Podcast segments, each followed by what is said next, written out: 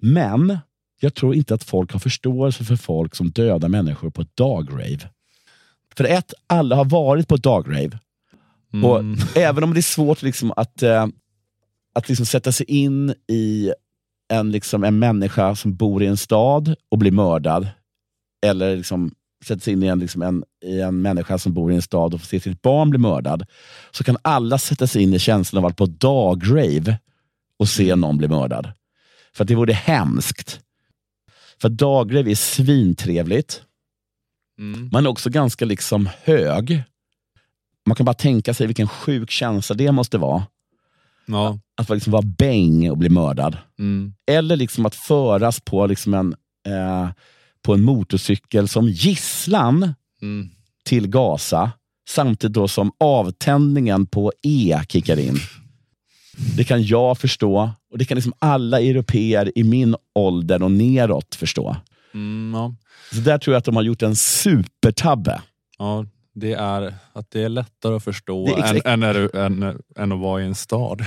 Men det är faktiskt konstigt. Ja, det är konstigt. Men det är en halsbrytande take. Det är en halsbrytande take. Men det är du som är PR-expert. Men som PR-expert tror jag att alla människor som har varit på dagrave kan känna så här: vilken himla tur att jag inte blir våldtagen, mina barn blir mördad och jag förs som gisslan till Gaza nu.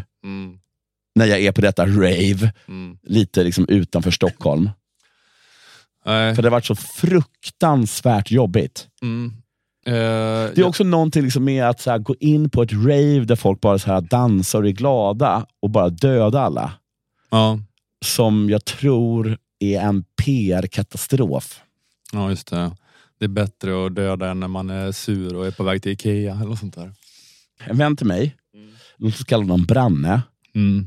Liksom en glödande antisemit.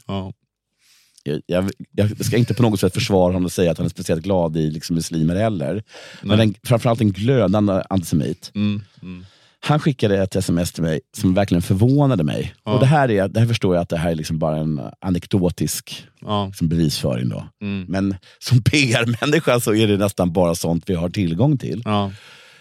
Då sa han så här: vad hemskt det var, sa han, med den här attacken mot dagravet. Ja, just det. Och har man liksom förlorat en sån person, då vet inte jag riktigt vem det är de tror att de har vunnit. Det här var ett litet smakprov för att få tillgång till detta avsnitt och samtliga avsnitt bakom väggen. Gå in på underproduktion.se och logga in och skaffa en prenumeration. Det kostar endast 29 kronor i månaden och då kan du höra alla 5 avsnitt som släpps varje månad och inte bara de 2 som släpps här i gratisfiden.